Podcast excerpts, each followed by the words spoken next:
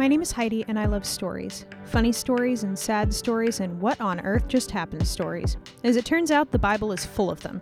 And after two decades in Sunday school, plus a master's in English, I'm here to tell them to you. Get ready, this is Messy Scripture. Samuel was an excellent judge over Israel all of the days of his life, and when he grew old, he appointed two of his sons, Joel and Abijah, to be judges over Israel. The problem is that Samuel's sons were not as good men as Samuel himself, and they took bribes and, I quote, perverted justice. They were not the men that Samuel was. And the people of Israel were fed up. So they asked Samuel to give them a king. They actually asked Samuel to ask God to give them a king, but the point remains they wanted a king. And Samuel's like, here's the thing about kings they suck. Kings will tax you and oppress you and draft you and make you do all kinds of stuff. Despite Samuel's entirely accurate warnings, the people demanded a king. They wanted a king because they wanted to be like everybody else. They were tired of having judge after judge after judge, and they didn't want to deal with another one. Especially since once Samuel died, it was pretty clear that the whole judge system was going to go down in flames again. Samuel was pretty downhearted about it until God pointed out the obvious. The people weren't rejecting Samuel, they were rejecting God. See, God was Israel's king. God was in charge. God appointed judges, but God was still the king. And Israel didn't want that. They wanted a human king. They wanted a man on a throne who they could bow to. And God was going to give them what they wanted. After all, he had said that Israel would someday have a king, and they were demanding it. And God decided to grant their request.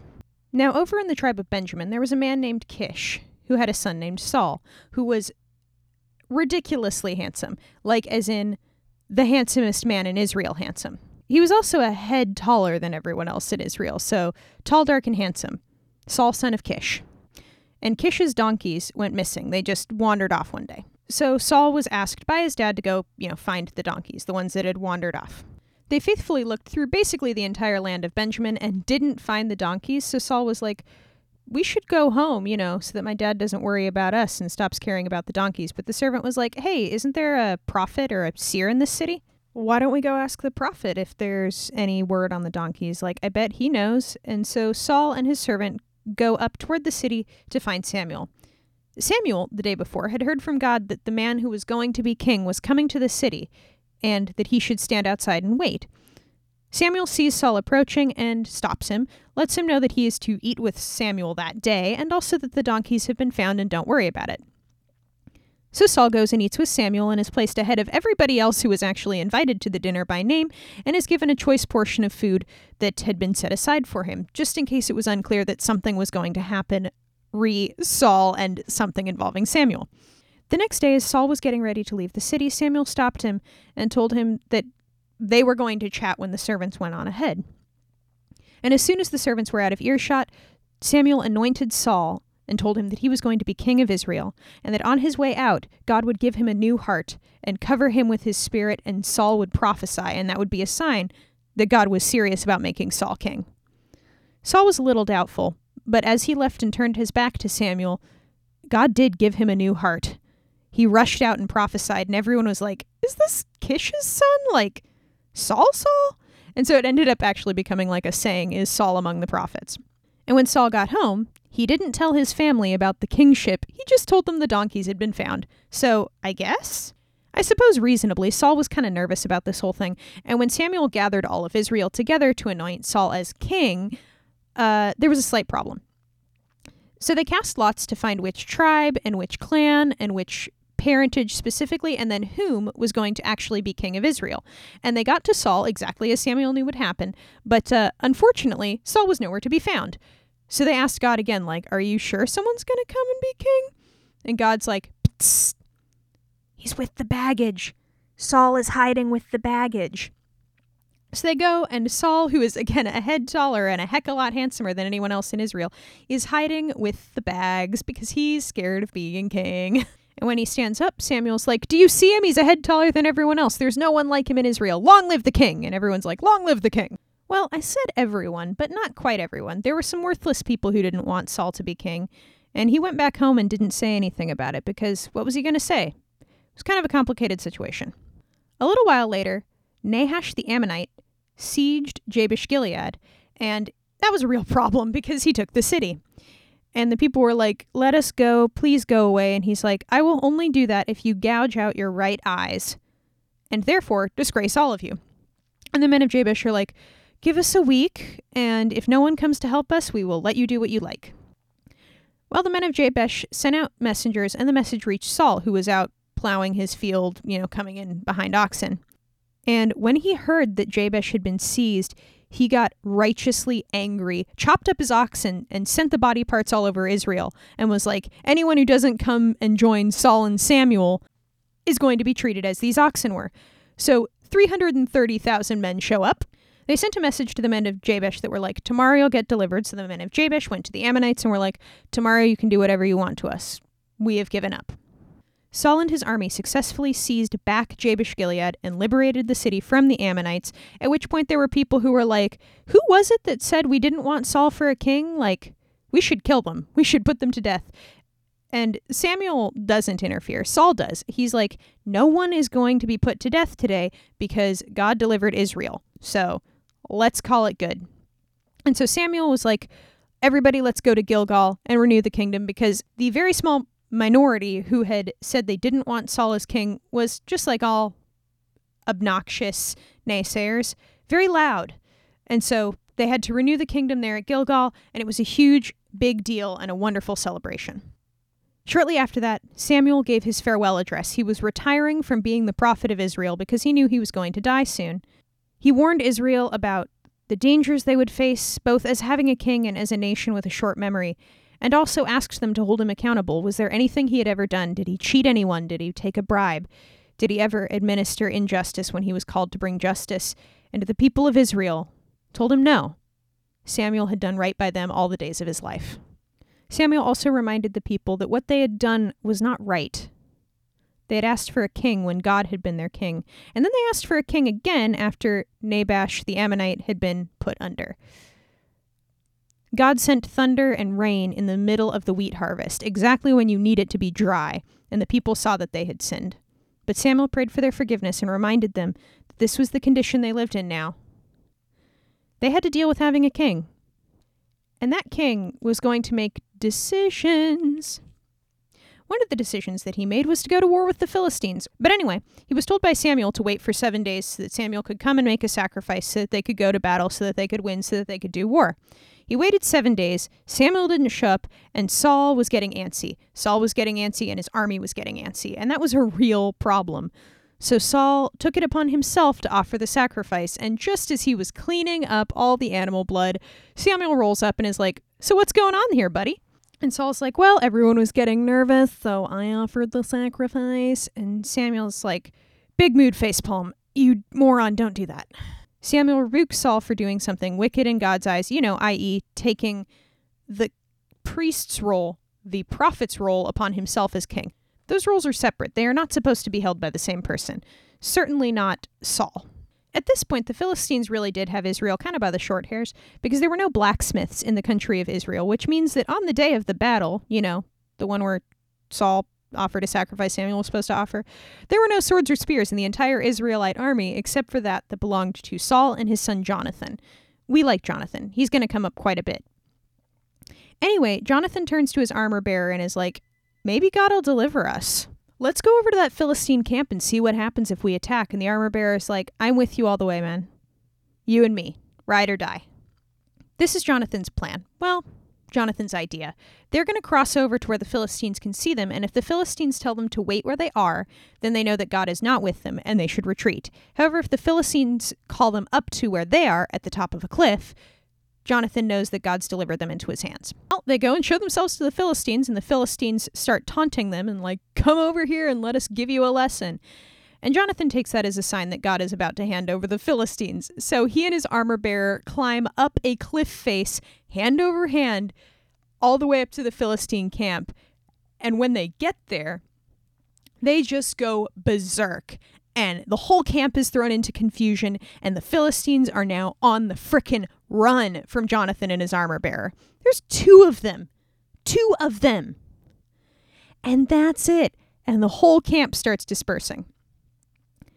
At this point, Saul is like, hey, what's going on over there? And Saul's camp is like, hey, something's happening. And he summons the Ark of God, and there's this whole thing. And then Israel is like encouraged and comes out and joins Saul's army because there was a defeat of the Philistine garrison up on that cliff, and Saul makes the dumbest decision, perhaps, of his kingship thus far. This battle was pretty severe, and everyone had been hard pressed, so Saul made an oath to God. Another one of those dumb oaths that's like, what? Okay. And he lays a curse on anyone who eats anything that day. Basically, no one gets to eat until Saul is avenged. You know who didn't hear Saul's oath? Jonathan, the person who was actually out there, you know, doing the avenging. And so, as they were passing through a forest, the whole army passes by this honeycomb. Jonathan, who hadn't heard the promise, eats some and is like super refreshed and happy. And the people were like, Jonathan, you're not supposed to eat anything. Your dad put a curse on anyone who does. And Jonathan's like, My dad's an idiot. You know how much better everything would have been if everyone wasn't hungry? Ugh, we could have done such a better job against the Philistines. They finally did strike down the Philistines all the way to where Saul wanted to get to, and the people saw animals that the Philistines had and they just slaughter them and immediately start eating and start cooking. And Saul's like, whoa, whoa, whoa, whoa, whoa, slow down. We need to do this right and not the unkosher way. You guys haven't even drained the blood. Here, we're going to make an altar. We're going to offer some sacrifices. We're going to do this right. The problem is, again, Saul is making an altar to God. You know, not necessarily when he's supposed to, but also, like, the army is kind of in disarray. Like, they're kind of calling the shots a little bit. And then Saul is like, we should attack the Philistines by night. And the priest is like, we should ask God about this. So Saul asks God, no answer. One whole day, no answer. So Saul's like, we should find out who sinned. And they go through the entire Israelite army to figure out who had broken the oath that Saul had rashly made. And boom, it's Jonathan. And Saul is like, well, time to put my son to death because he broke the oath. And the whole army is like, whoa, whoa, whoa, whoa, whoa, whoa, whoa. Jonathan? We are not killing Jonathan. He saved us. He climbed up that cliff with his armor bearer, and that's the only reason we had this victory. Don't you dare lay a hand on Jonathan. Humph. Saul defeats the Philistines in that campaign. Everybody goes home. For Saul's entire life, there was a lot of war, particularly with the Philistines, to the point that anytime there was anyone who was like a fighting age of fighting stature, Saul would draft them into his army. So Samuel's word is already coming true. Like Saul is amassing a drafted army, whereas before it was volunteer. People showed up when the word went out that they needed an army, but now Saul is having a standing army in Israel, something that had not happened before. Eventually, Samuel sends word to Saul that God has commanded Saul as king to strike down Amalek and to slaughter all of the Amalekites men, women, children, animals. Nothing is to remain of Amalek because their time has come.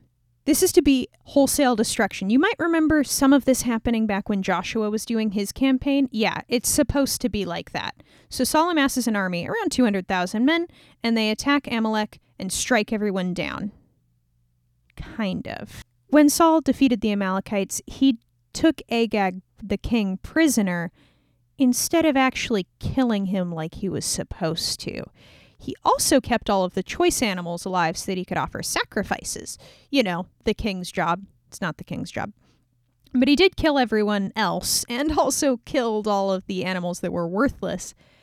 And just as Saul is brushing off his hands for his awesome conquering 200,000 man army that did this thing real well, Samuel rolls up. And Samuel's like, Hey, Saul, did you obey everything I told you to do and devote everyone to destruction? Saul's like, Yep, did a great job. And Samuel's like, Then why do I hear sheep? And Saul's like, Oh, the people wanted to offer sacrifices out of the animals of the Amalekites, and I captured Agag, and it's so great. And Samuel's like, Just stop. Just shut up. Because you haven't obeyed God, you're in big trouble. Why didn't you listen?